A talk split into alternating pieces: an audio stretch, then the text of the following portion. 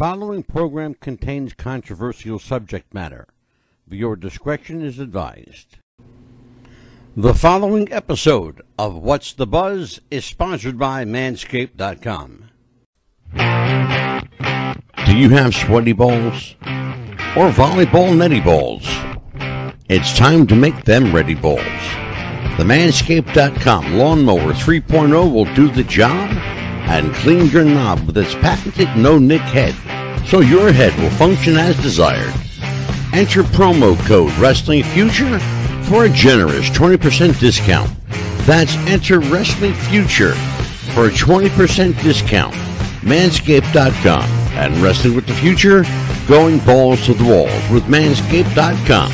And the Lawnmower 3.0, your balls will thank you. And so will we.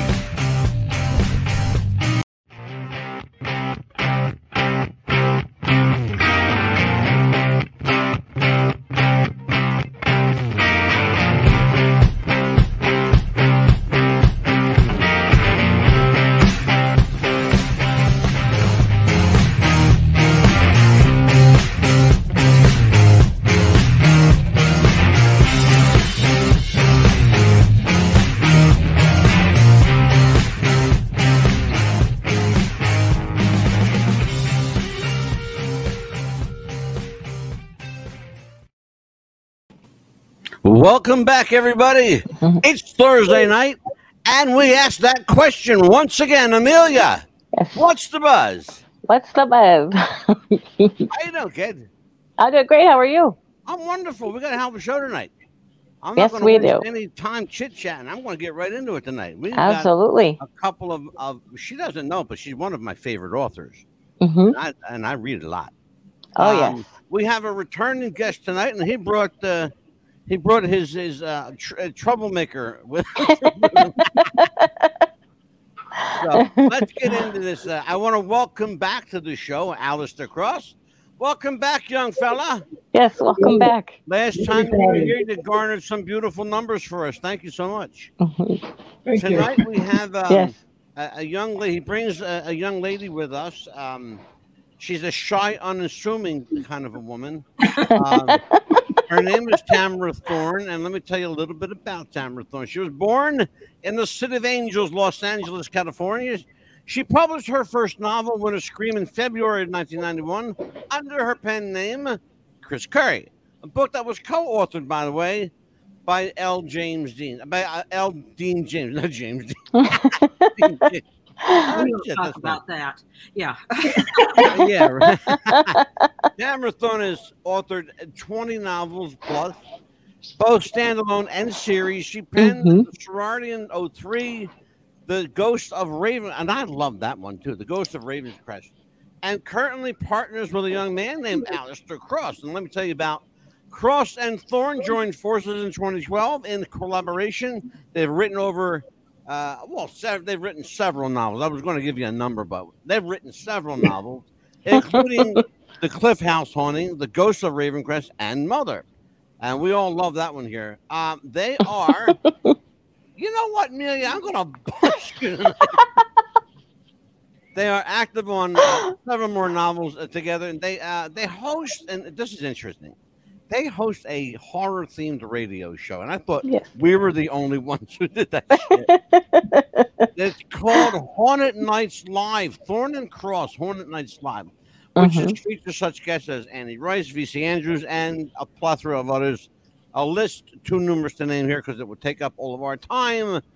However, where we will waste no more time, let me welcome to the show Tamara Thorne and Alistair Cross. Welcome back. Welcome to the show.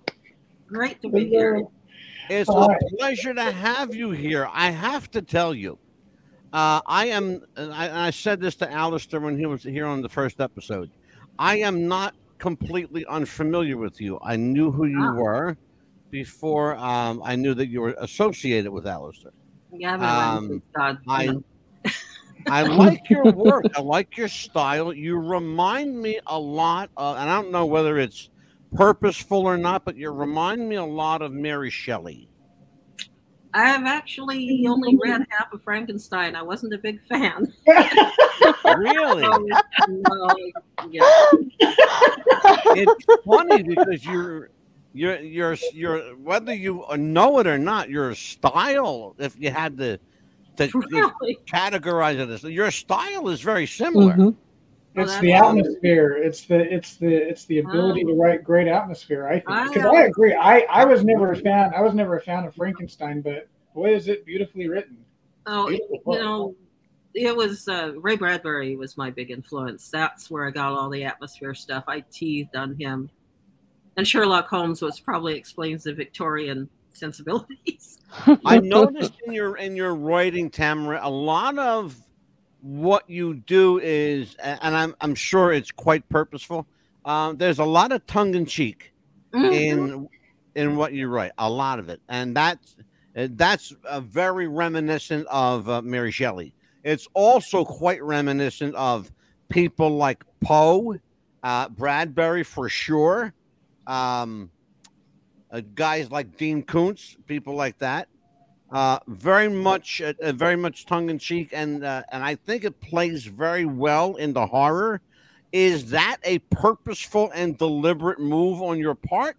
Or do you unwittingly write that way? No, I was hired to write a newspaper humor column once, and I did it for about 2 months before I just flat out quit. You can't do humor on purpose. It comes from characters.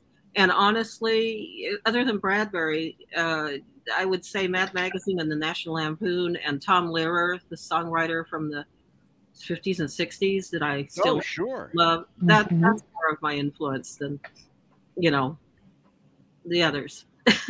Right. So, so while it's interesting, first of all, there haven't been throughout the annals of literary history a lot of women that write horror. It's a rather select group in comparison, obviously, to the male writers. What drew you to the genre? When I was a little kid, you know, infant even, my mom read to me from the time I was really tiny, you know, sitting in her lap. And I remember my very first real hard on, so to speak, was for the which one is it, Alistair? The Return to Oz, you know, with the Gump and all that, was a spooky Oz one.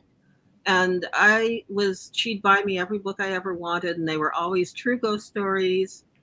And then I found Bradbury when I was about 6 or 7, and she just got me an adult library card, and I just love ghosts. I found Hill House when I was 10 or 11, and the science fiction reading expanded to that and never looked back. Right.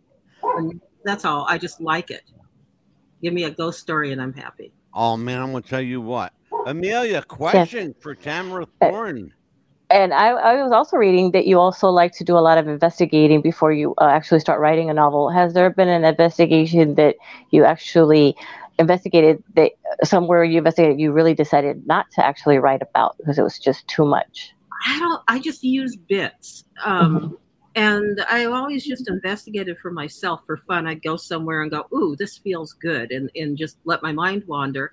And eventually ended up finding out that sometimes I wandered into real things, which was weird.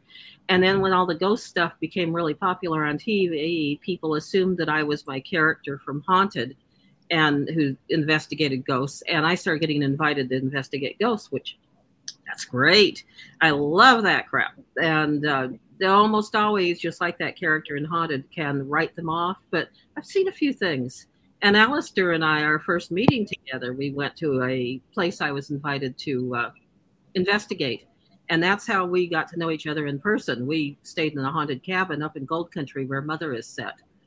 He said on his first go-round with us that the two of, and he didn't go into a lot of detail, so I'm glad that I want to hear the rest of the story. He said that you met on a literary, basically literary junket of sorts. So fill in the blanks. Yes. Well, did you hit it off? Right? Sorry, Alistair, what did we do? We've been working together for a year or two. Yeah, we were working together for about probably a year or longer. Yeah. At least a year, because we were working together for like a year, and then we thought, well, we probably ought to actually meet, because we're in different states. If we smelled okay to each other, that kind of thing. Yeah. We're in different states and stuff. So we thought, we need to, meet up somewhere. And I had never done any official, I don't know what you want to call it, paranormal investigating or whatever. And so she invited me to go with her, because she's been doing this for centuries. Yeah, that's the last century. You were even on one of those famous ghost shows a long time ago. I was. Yeah, that was weird. Yeah. So she asked me to go on and investigate it with her. So we did, and it was that's how we met. Yeah. Yeah. It sounds like serendipity took over and fate kind of led the way. Well, neither of us like telephones, and the first time we talked was on a phone, and we have not skipped a day talking, at least by text, ever since. We won't talk to anybody on the phone otherwise, just each other. Yeah. I hate talking on the phone. It's weird. Mm-hmm, me too. I love you two guys already. I know, right? Seriously, you get phone calls and you're like, I hate the phone. I hate the person, for God's sake. I had 3 phone calls before the show tonight, and I swiped them all away. Yeah. Because I don't like calls. I really don't. No, we just text. Yeah. We seem to be twins. Mental twins. We write alike. We talk alike. Sometimes we even dress alike. Well, you definitely write alike. Now, was that serendipitous? Do you think, Tamara, or did you find that you pick up on each other's idiosyncrasies and styles? We were just writing about that, because we can't tell. We write together in the cloud on, while we're on Skype all day. And look at my hands. Anyway.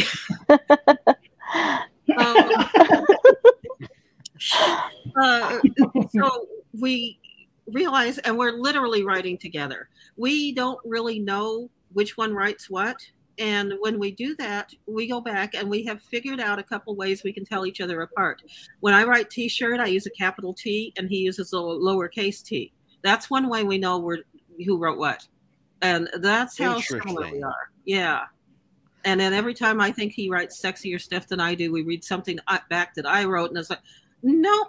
She always thinks that I get nastier. Yeah, and she does, and I just all I have to do is remind you of that scene that you wrote. We won't get into it here, because even though it's just nasty. Well, Thunder Road. He's going to have to tell us now. Yeah, you have to tell us now. Yeah, I'll tell you what. I'll give you a pass on that one temporarily. Okay. Alistair, let me bring you in over here. Clearly, Tamara brings to the table a level of experience and a plethora of work that you are now catching up to. Were you aware of the full body of her work when you met her? Yes. Okay. Here's the question I've got that follows into that. Knowing what you know now, what is the greatest lesson or the best gift you've achieved or ascertained from her knowledge or from your knowledge of her? Trusting myself.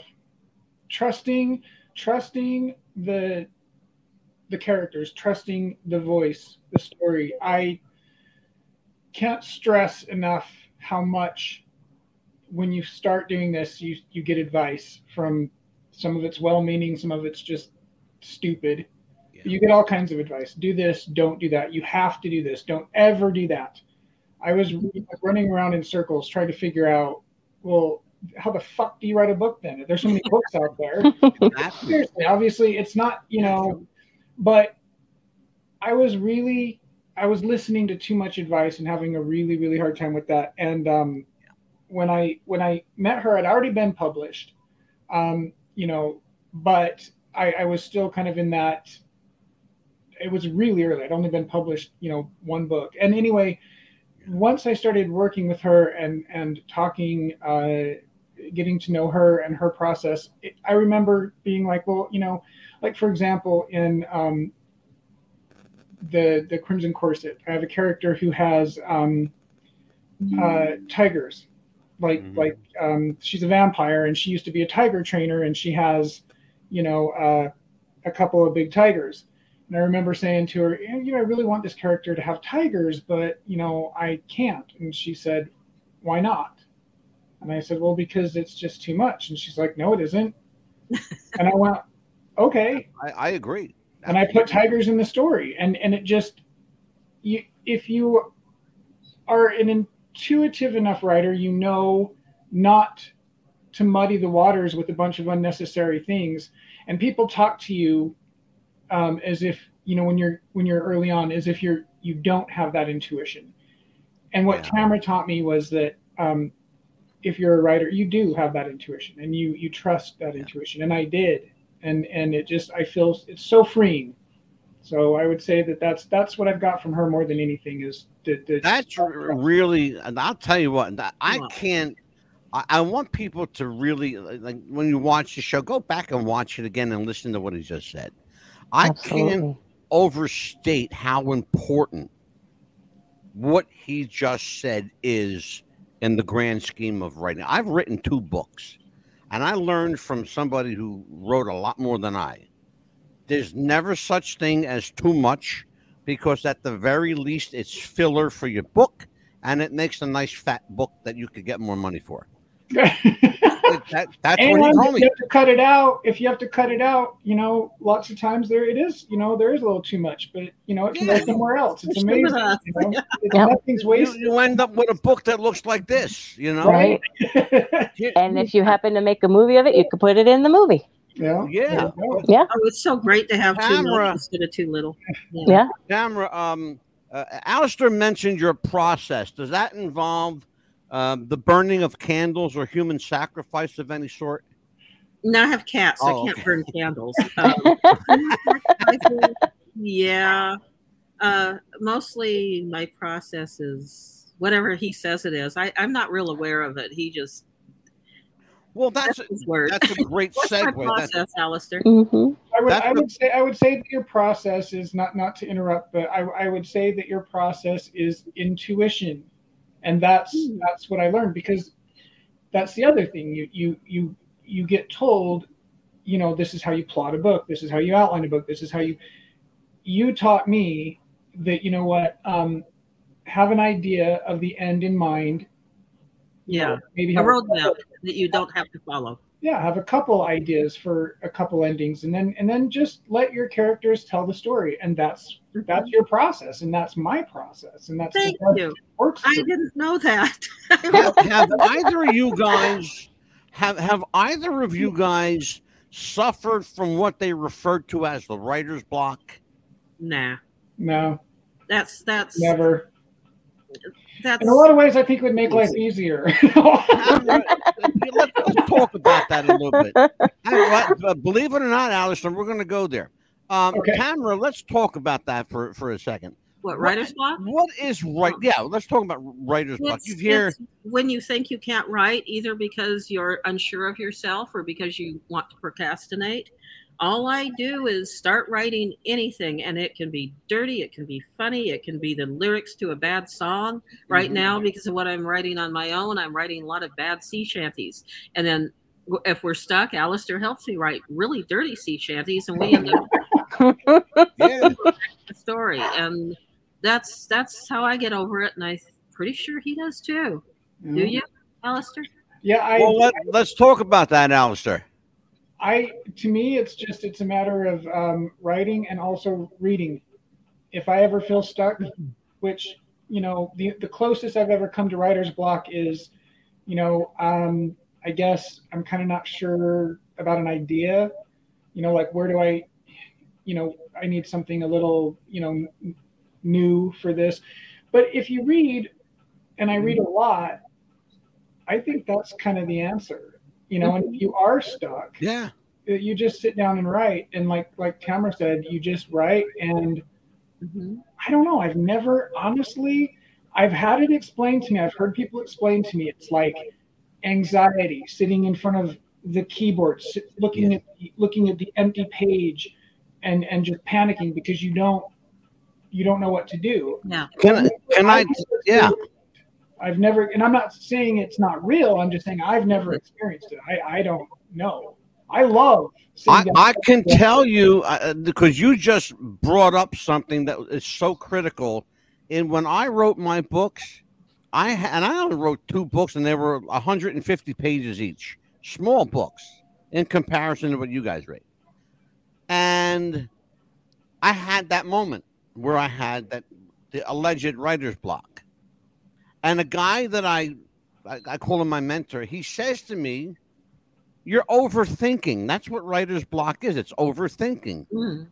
Sit back, have a drink, smoke a joint, go for a walk, relax." That's what he said. I don't do anything except watch TV. So. You know what I did? I put my shoes back, I light up a doob, and you know, and I chilled, and I'm within an hour. My fingers were going like, you know, roto speed here. Mm-hmm. Yeah, it's just, that's for me though. But again, you know, that's what writer's block is for me. The research is another thing that helps. I love research, and he doesn't, but I drag him along. And there's my solo is overdue, and I'm in the last part with some. I need some science for my bolonium, and my bolonium has to do with the ocean.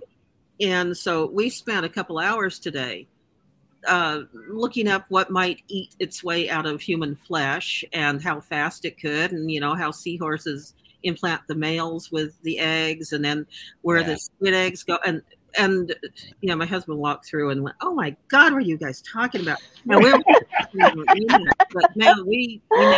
I know how to. I know what I did to the faces of these poor men who have pox all over them now. Right. And, you know, and that was a type of blocking, because it was like, what do I do with this? I built this whole thing, and the opening scene is too good to destroy. I need to explain it. And that was a type of block. And we fixed that today. Amelia, questions for Thorne and Cross? Absolutely. I was looking at your book covers, and I saw the sorority one, and I was like, just so intrigued just by looking at the book cover. I want to get that book just by looking at the book cover. How do you get your inspiration of the book covers? I love Arthurian legend. Oh, the book cover. Yes. That is Brittany. Now, Brittany is a familiar. She's part chipmunk and part girl.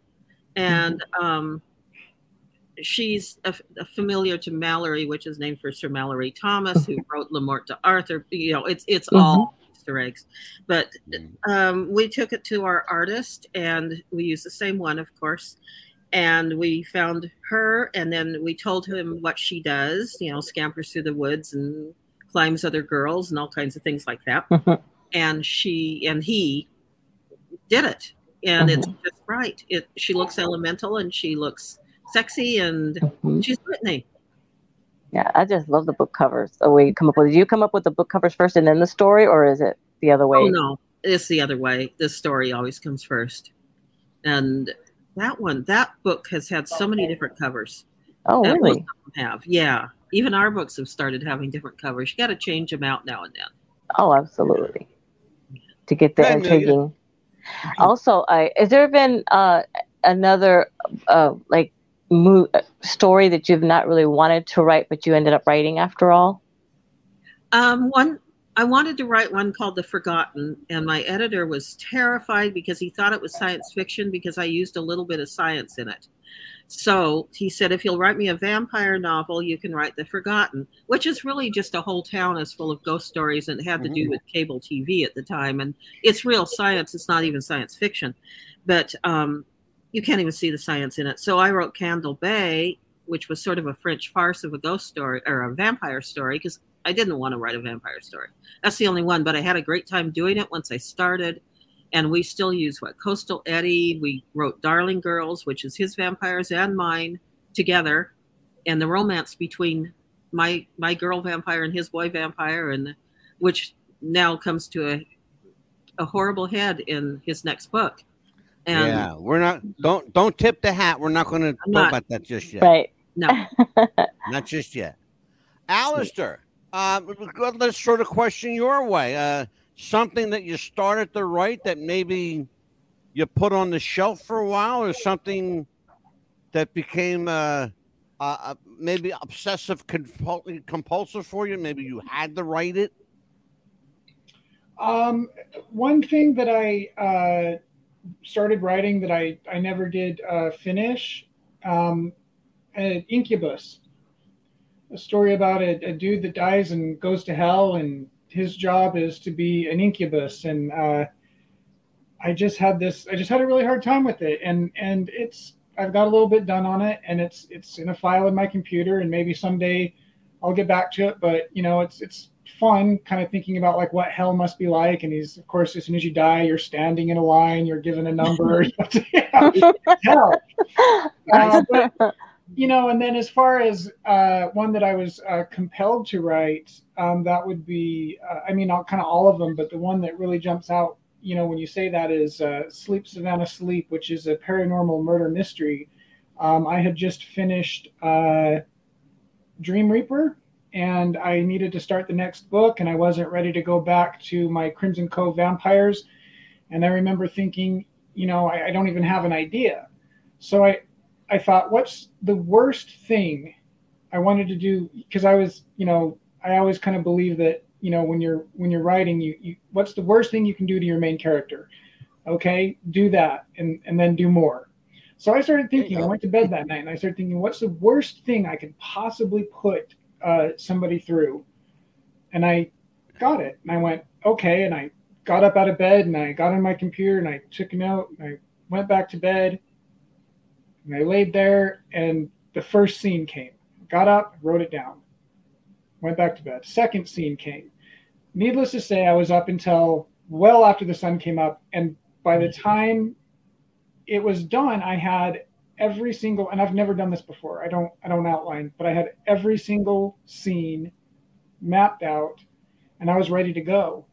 And it just, I actually wrote that book, the first draft, in 25 days. Wow. It spent like 3 or 4 months getting, you know, reworked and added to, but that first draft with 20, I was just like, boom, boom, boom, boom, boom. I just knew, and it just came out like, and it's never been like that before or since. I don't know why. Thank God. Killed you. It's exhausting. It's exhausting. I don't recommend it. I'm going to throw a question, an open question to either of you, whoever wants to jump on it first. In a few minutes, we're going to see a couple of slideshows of your books and talk about them a little bit. In those books are many characters with many traits and variables and personality quirks, whatever. When you write a book, do you see that book as a movie play out in your head or with that possibility in mind? Or do you write from a strictly literary standpoint? It's a story in my head. I see everything, but I don't think about making movies. That would stall me out. Yeah. Yeah. I'm sure. Same. Yeah. I'd answer the same way. I don't really think about that. I do see it in my head. I have a pretty clear idea of what my characters look like, and it's pretty clear, pretty vivid.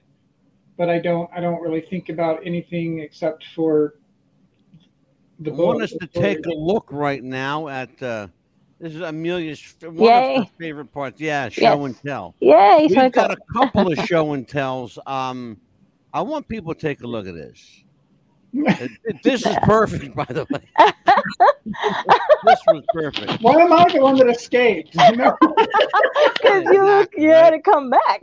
Yeah. I captured you now. Okay, I get it. Okay. Yeah. I told you I had a wicked mind, didn't I? Yeah, I'll tell you what. This is a sample. Nice. Mm-hmm. A sample of what they've written. Well, let's take a look at this. Is Tamara. So, Tamara, what I have to tell you something. Whenever a guest comes on the show, Tamara, we always do a kind of like a video slideshow, like a show and tell. So Alistair has seen his, and, so, and for your benefit, I will show you his. But since you're the newbie here, here is your slideshow as a way of introducing everything. You're the exalted mistress of horror. Yeah, like, where do they get these? Where did you even find this stuff? God. I don't I wish, but no. There's one of the Eternity covers. Yeah. I wanted to call that book Ice House, and they wouldn't let me. That's Amelia, is that the book you were talking about, Bad Things? No, it was the other one. Bad Things is one of my favorites. Yeah, that's the one I wanted to get as well. That's the one. The Sorority is the one I was talking about. I've not read Bad Things. I have to get that. Yeah. The Sorority is the one with the down there on the bottom. This is a sample of some of Tamara's stuff and mixed with, you know, Alistair's in there as well. Yeah. But largely this is, there's the Sorority, the Forgotten. But predominantly this is Tamara's writing here. You've got a lot of different characters here with a lot of personality flaws and quirks, and perhaps for you too, Alistair, how do you keep yourself from repeating a personality flaw or variable in a character? That was the first number. With so much work that you've done. Sometimes you don't. Sometimes you realize, oh look, this is, you know, Barbara again, but then you change it up enough that it's not Barbara anymore, for example, you know. But you know, you do kind of tend to I don't want to say recycle because everybody's their own character, but you don't always What the hell? This is Tamara's new work. It's called Dead Cat and Laundry. I don't know where that's not me. That's not you? Oh. I don't know anything about a cat, by the way. I was taken right off of your Facebook page, by the way. Oh, it's not my picture, but somebody. Oh, okay. I just thought that was funny, so I threw it in. Yeah. Okay. The other one. So now, Tamara, here's what we put together for Alistair last time he was here. Yeah. Give you a chance to take a look at it. Now there he is looking all serious. Yes. Yeah. Yes. I'm a serious guy. Amelia likes that picture. Makes her hot. Everybody hot. Yeah. You're funny. I love that book cover. Yeah. Great. Dream Reaper. I love that book cover. Yeah, we just changed the cover on that one. That's the newest. Oh yeah, that's a nice one. Yeah. We're going to talk about that. He says that to me. We're going to talk about that in a moment. Serious. The Cliffhouse Haunting. I've got some questions about these covers. That's Natasha. She's important. That's Mother. Okay. That's Mother. Looking at her daughter and making her crazy. Crazy. Yeah, it's a short hair version of Alistair. Yeah. Looking angsty. Was that the one that made you hot, Amelia? They all do, right? Yeah, right. They work on both genders equally. That's the story of how we. Now this here, this is my new one. The Old Wives Tales. That's part of a series, right? The Haunted Cabin series. Yeah, that's the nonfiction account of when we went investigating when we first met. Yeah. Got it. Okay. Yeah. Well, yeah, we talked about that the last time we were here. Yeah. This is our actual. We don't do Haunted Nights Live anymore. We do Carnival Macabre. Yeah. Right. Yeah. Our podcast now is we did author interviews for years on Haunted Nights Live for like 6 years, and we just recently switched over to. We're just kind of doing our own. We do like. It's just us. The Tower of London and some ghost stories.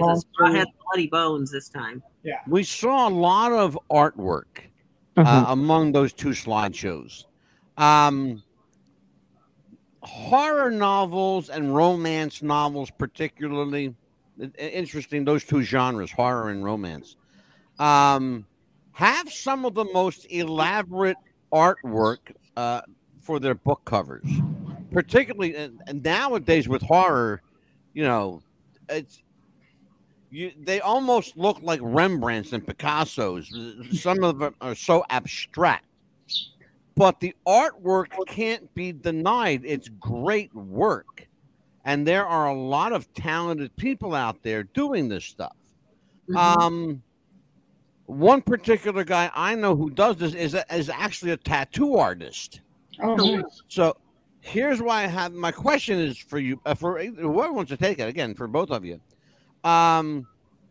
Will you guys use a tattoo artist, a street artist, an unknown for your work? We have one person we just love, and he does our websites too. We just use him. Okay. He can take what we say and turn it into. He's an artist, you know. He's like a really good writer. He's a really good artist. He can interpret us. We love him. Yeah, Would you like to plug him, or you want to keep that a secret? We can plug him. I mean, his name's Mike Rivera, and let's give him some kudos. Anybody who likes what he does, hit me up, and I will absolutely. I want to give the guy some kudos for sure. Yeah, Mike Rivera at I4 Solutions. He's fantastic. Yeah. Put out some amazing work. Amelia, questions for Thorne and Cross? Oh, absolutely. I was going to say, the ones that you decided you were going to do different book covers. Was there a reason for the different book covers to get people more interested in the book covers, or you just decided to just do different book covers on those? To keep them fresh, maybe? Mm-hmm. Yeah, you have to keep them fresh. And my regular big 5 publishers would always change them out every year or two. And we do that as necessary. Some book covers sell better than others, and we watch that. And, you know, it is. It's to keep it fresh, right, Alistair? It is. And sometimes, like in the case of Cliffhouse, it was like, I think Mother, too. Like, there's a couple that early on, before we had our Thorne and Cross logo that we have now, and, of course, yeah, so it's to keep them fresh and also to keep them together so that they look like they kind of belong together as much. The Thorne and Cross logo, and I'll throw my 2 cents in for you. The Thorne and Cross logo is absolutely classic. Oh, absolutely! I love it. And that would be Mike. That would be Mike Rivera. We told him, we just said we need a logo. This is kind of like what we like. This is kind of like what, and he just did it. Yeah. He just, I love it. I thought to myself, this looks like it's been around forever. Yeah, it has that kind of look. Like fantastic. It has a legacy to it, I guess, is the way I want to. Yeah. Let's talk about ideas. Where do you, Tamara? Where do you garner ideas from? I don't know. They just come. Like Thunder Road, you mentioned. As I was researching Bad Things, which is about elementals like gnomes and trolls and things like that, my own take on them. So I was trying to find something about Hispanic elementals, and I ended up meeting Jacques Vallée, who was the French scientist they used for Close Encounters. Yeah. And he's an astrophysicist, ended up becoming friends with him. Oh my God, that's the only thing I've ever fangirled over was him. But his books on UFOs were fascinating. And Thunder Road takes place up in California's high desert at a place called Calico Ghost Town, which is run by Jesus freaks, but that's beside the point. Yeah. And it's known for what she's talking about. Yeah. UFOs, and along comes Jacques with these stories, and some of them were there, and all of a sudden I have a cowboy ambling around in my head going, I need a story, and I thought, UFOs, I'll write a mini apocalypse, and that's how that came to be. And then and I had a dream about a guy who loved killing people by skinning them, flaying their bodies, and I'd him and to the girls he was killing and a guy who was watching. So that made one of my main characters, who's actually a good guy. And then Eternity, which is that Old Wives Tales, the main character in that is in Darling Girls, and he's the star of Old Wives Tales. He came in a dream, and driving around in the mountains up by Shasta. I dreamed that story up. And what else? Forgotten. I wanted to write about my three cats, the Orange Boys, so I did. And I don't know. Do you ever watch a movie and reimagine it as a book? I don't know. Maybe. Alistair, do you? Maybe subconsciously? Only in the sense that I think there are certain things that influence. And I'm only speaking for myself, but I think it's probably true for you too, Tamara. Like, obviously things influence you, but I don't know that I've ever watched a movie and thought, I don't know. Not really know. It's more like watching a movie and thinking how it compares to a book. Sometimes they're better. Sometimes they suck. Yeah. No, you never know. Yeah. Well, I know Tamara Thorne's coming back. I like you. Oh, lady. Yeah. I like you. I like it. Absolutely. Amelia, question. I have to capture them both again, huh? Question for Tamara or Alistair? Yes. Either one of you guys is for either one of you. Conspiracy theories. Have you guys are really into conspiracy theories? That's where some really, really, really good fiction comes from. Thunder Road and Forgotten are both conspiracy theory books, but yeah. Into like maybe 2-part series or around here. I don't really buy conspiracy theories. I think if enough people are in a conspiracy, there's no conspiracy. But I should laugh. Exactly. No, I know exactly what you mean for sure. Yeah. Amelia, go ahead. I'm going to let you have a couple questions tonight because you always say, really? Wow. Yeah. She's always telling me, "Well, you never let me talk." Well, yeah. Hey, listen to him. See this? Look at that. He never let me talk. Right. No, I see that you also write a lot about witches and things like that. Is that something that you also researched, or did you actually know of a witch that you studied? I research everything. I know a few.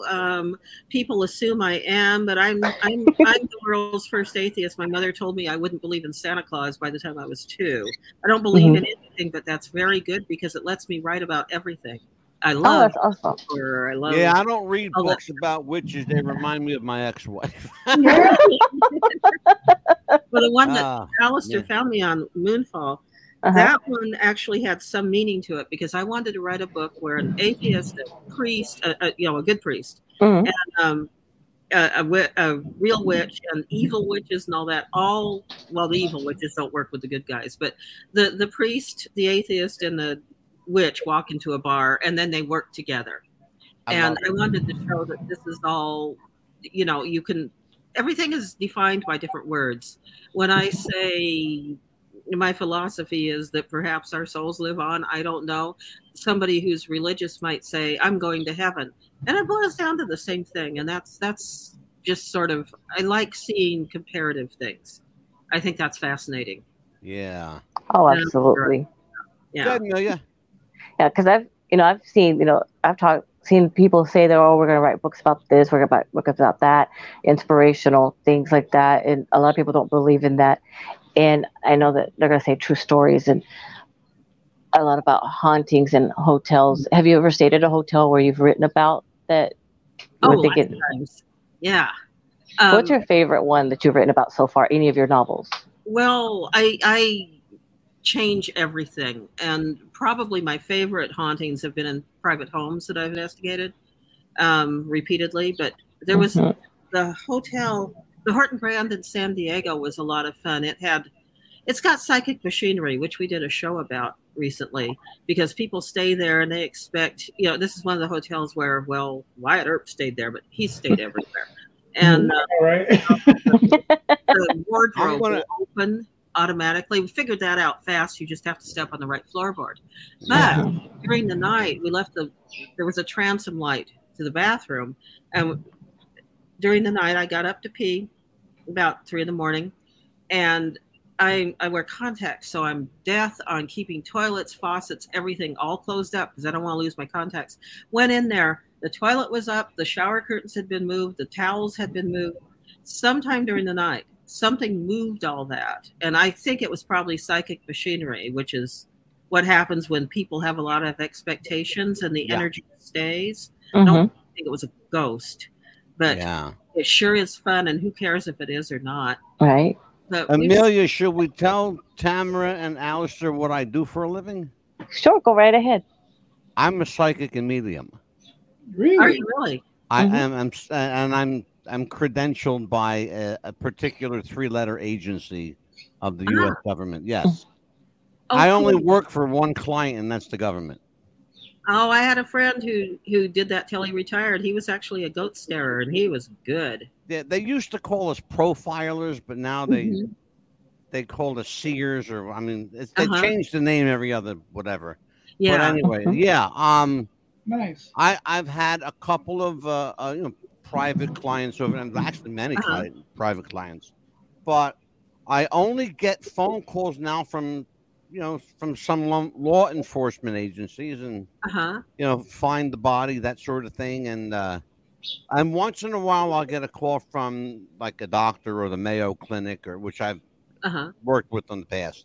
But that's what I do. Fascinating. Nice. My two books were, the first book was called Psychic Fingerprints: A Life's Manifesto, and the second book was called Stay Tuned: The Psychic Realm from a Theological Perspective.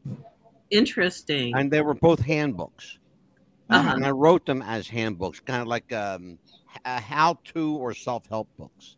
Oh, fascinating. Here's the thing. If I'm doing my job well, you'll only need me one time. Absolutely. And I tell everybody that. If a psychic does their job well, you'll only need them once. You'll never have to go back for reading after reading after reading. Right. There are some really good psychics out there, aside from my goat-staring friend from the government. I know someone I took into a haunted house that's private, and I didn't tell her anything. She nailed it, and it's not a public thing. I was very impressed with her. I love it when somebody's for real. It's fascinating. It is fascinating. I agree. Yeah. Yeah. Well, and the other thing too is I never take money for what I do. I don't profit financially, and I don't want to.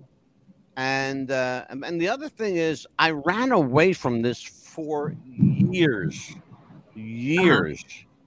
and because I had this gift since I was a kid.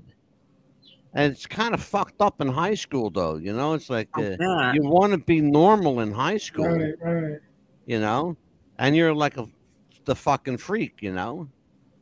And which, you know, I'm a freak anyway because I am who I am. It's weird, But you know, but it's particularly cruel, and the other kids can be very cruel, right? To a kid, especially if they know that you're a little different anyway. Right. That's why I have Amelia here. she's a kindred spirit. Yeah. You know. Yeah. But I mean that's. I'll pick on you. That's me. I was just I'm fascinated when I hear people touch upon my realm because I want to know what their experiences were. Alistair, have you ever had the psychic experience or the paranormal experience? Yes. And if so, has it affected anything you've written? I think, to be honest, I kind of think everybody has to some extent. I'm fascinated. I'm fascinated by, the kinds of answers, I guess, the insights you can get when you're quiet. Mm-hmm. You're just, you know what I mean? So, and I think everybody can do that to a point. And I don't know if that qualifies as, maybe some people think of it as like prayer, maybe, I don't know. But, so there's, there have been things like that for sure. And there's one thing, Alistair, you and I, since we met, we know when we're going to text each other. We pick up the phone before the text comes. Yeah, it's really weird. It's bizarre. Really weird. I do think some. You said that Amelia was like a kindred spirit. I think that that's real. I believe. Oh, yeah.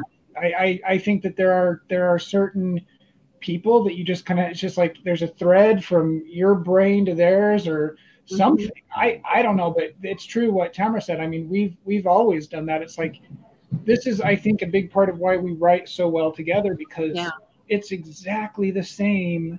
We want exactly the same things. But even more eerie than like that is like what she said, like, you know, I'll pick up the phone and to text her, and she'll text, and I'll get a text from her.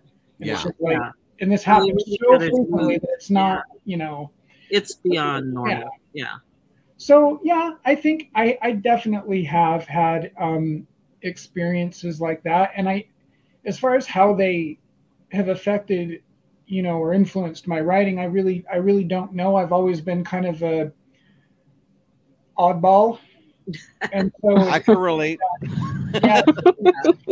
So it's not really that odd, you know, to me. I've always been, you know, kind of a, I don't know. That's an important thing you just said. What is odd to other people is normal to folks like us. Yes. Well, it's in describe, our operational norm.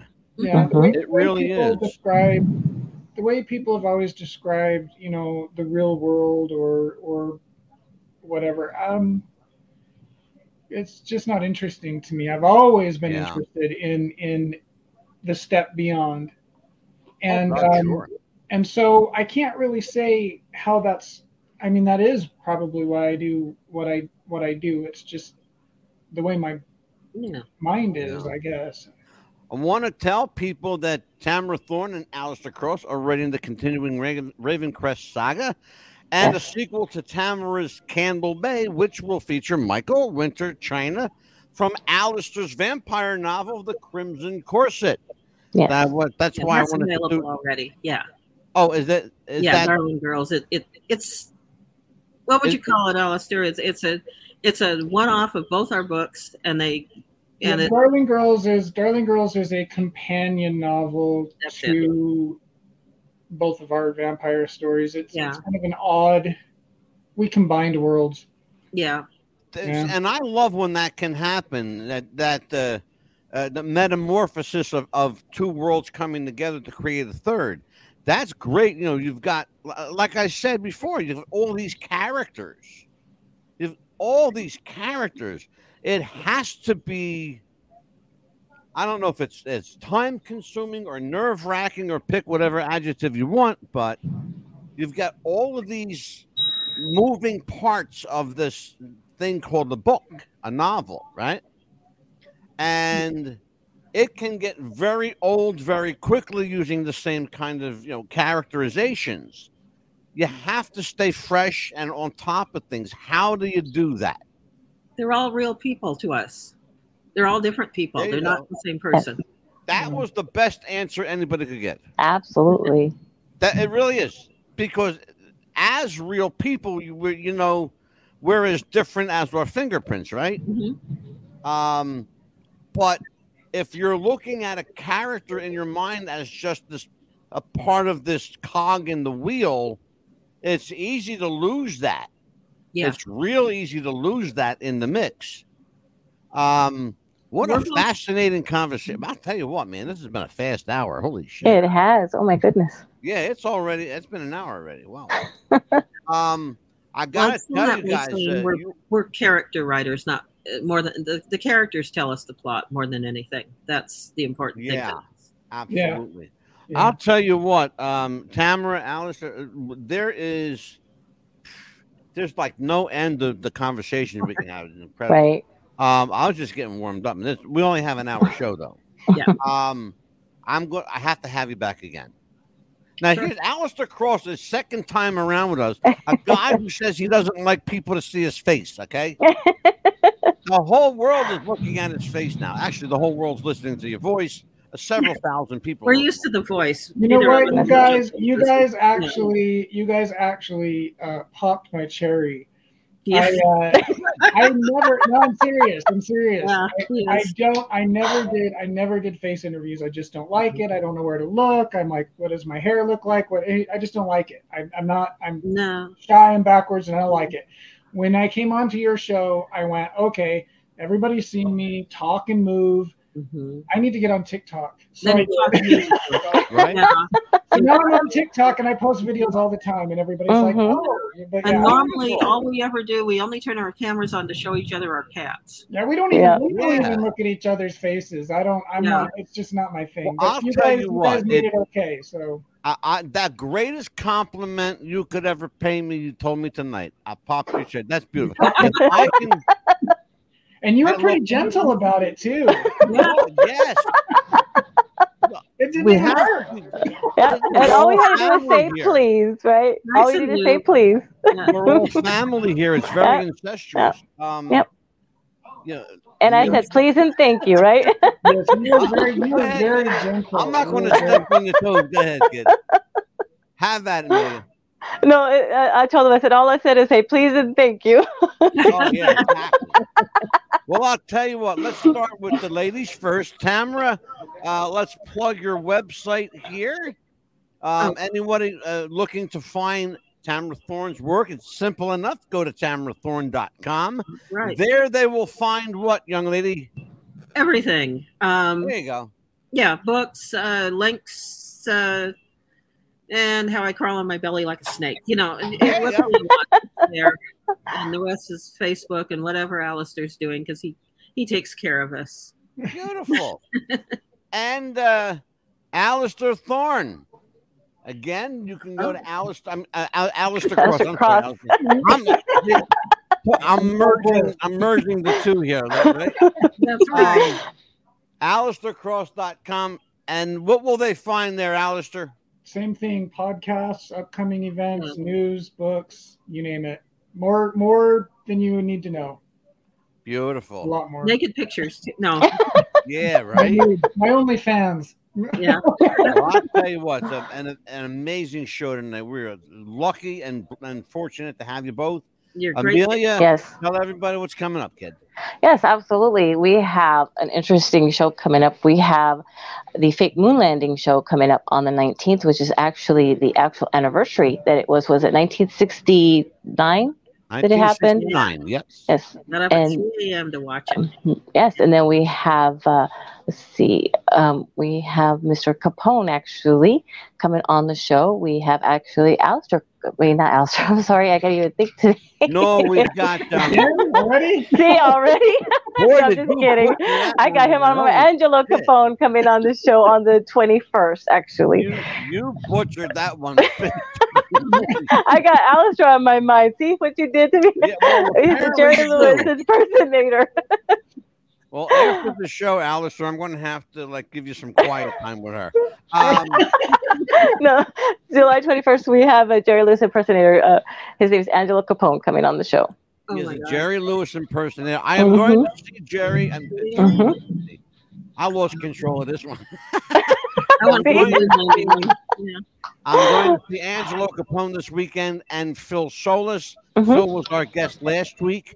They're doing a Dean Martin, Jerry Lewis tribute show this weekend. I will be there, and I will be recording that interview for you live, and we will show it at a later date, but we will record it live.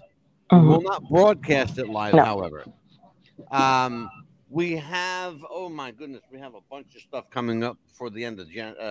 And then on July 26th, we have the Kennedy assassination as well. We're doing part 2 of the Kennedy assassination. Yes. We will show a film clip that's never been seen by the U.S. public. No. Cool. It is the Orville Nix film, and it shows the fatal kill shot. Yes. And we got it. We got it. Yes. And it's available to anybody who wants it. You just got to know where to look. Yes. For that, I am excited about. Absolutely. It's going to be a good one. I will tell everybody that once again we will be. I will be on vacation at the end of the month. I will, from July 29th to August the 7th. I will be gone. Amelia will be here with our friend, award-winning filmmaker Mike Messier. He will take over the show for that week with Amelia. So be kind to Mikey. Until I see you next week, everybody, for Alistair Cross, for Tamara Thorne, for Amelia, the Pitbull Chapman. I'm Psycho Bunny. I am Mad Dog DeCipio. I lost a good fucking good night, everybody. Good night, everyone.